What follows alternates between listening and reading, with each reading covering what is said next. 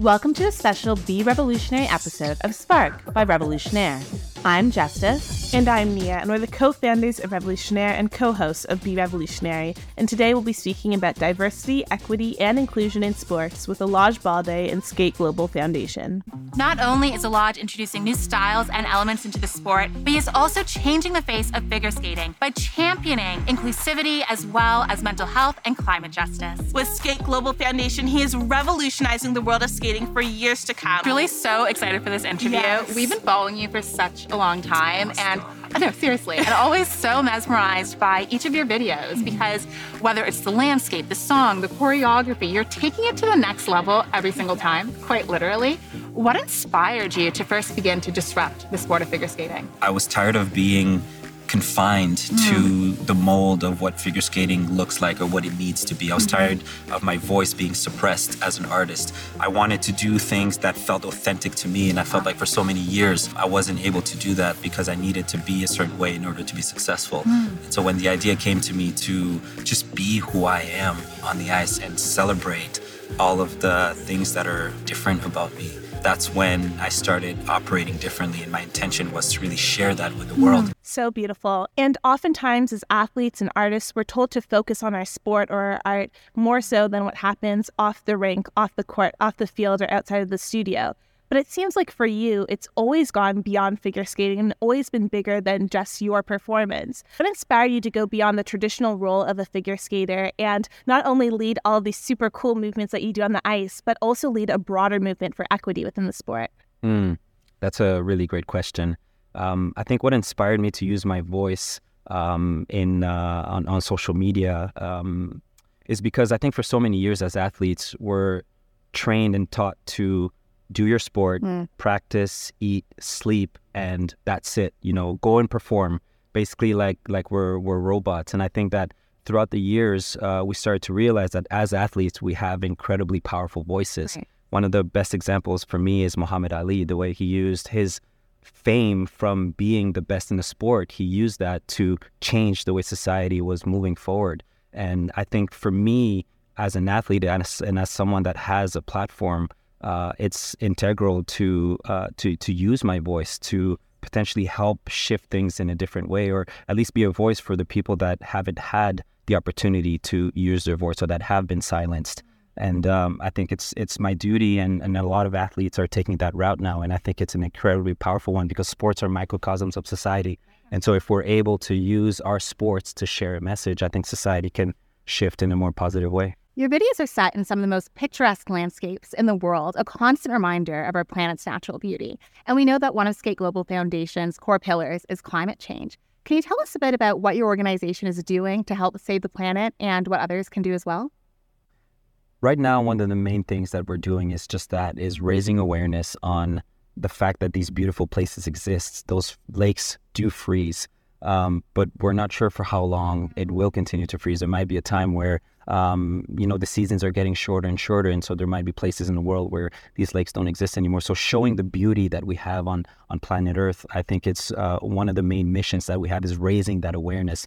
And then throughout uh, different actions we're trying to find ways to um, have impact on um, sharing with people what are the ways that you can on your own do things to uh, to reduce your carbon footprint. Um, I've I've done a lot of actions myself throughout the years. Um, I've educated myself a lot, and I think if we all uh, take a step towards educating ourselves and um, and and taking actions, it could be as small as um, not taking a plastic bag from um, from the grocery store. Um, things like that can be transformational in so many ways. And so, trying to find ways to raise awareness on what are the ways that we can um, reduce uh, the the waste that we that we produce on our planet is is extremely important. I love that so much because we always say that change starts with being informed, right? And your commitment to raising awareness about really tangible steps that people can take is so incredibly impactful.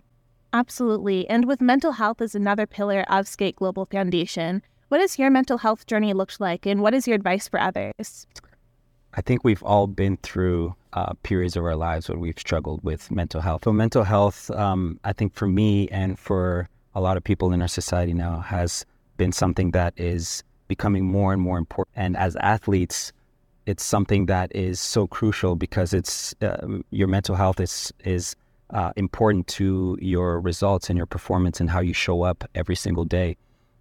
And being able to help athletes with access to uh, sports psychologists or therapists or people that can help them process difficult emotions or uh, prepare for competitions is something that can not only help them in their skating careers, but also can help them in their in their personal lives. And uh, it's a mission that's really important to me, um, my wife, and the organization. That's a great question. Thank you. So you'll often hear saying that dreams fuel revolutions, which inspires the next question. How have your dreams evolved over the course of your journey, and what are your dreams for the future? I think my dreams have evolved in so many different ways. Uh, one of the most powerful ways is in the idea that I could carve my own path. As a figure skater, you're very limited with the amount of opportunities that you have outside of figure skating when you retire. But with this newfound path of social media, not only am I able to continue to do what I love um, in a much more authentic way, but I'm also able to share my story, uh, raise awareness, be uh, representation for the next generation of Black, Indigenous, and people of color. And so, this idea of being able to carve my own path, a path that didn't exist before for me, is something that is extremely powerful. And I want to spread that message as well to everyone that there is a way to carve your own path. If you don't see yourself somewhere, if you don't see yourself uh, in a specific uh, field, then maybe there's a way for you to carve your path and get there in in a way that is different than than everyone else's. And I believe that the more that we can continue as a society to do that, so many different opportunities will show up, and hopefully, we'll see a lot more diversity in places that we haven't seen them in the past. That is so powerful. And it sounds like your authenticity has really pivoted your path towards more passion and more purpose, which is just so inspiring for us. Thank you. That means a lot. You faced injuries and challenges in your career, but what has continued to tie you to your dreams for yourself to continue upping your game and bring more people into the sport?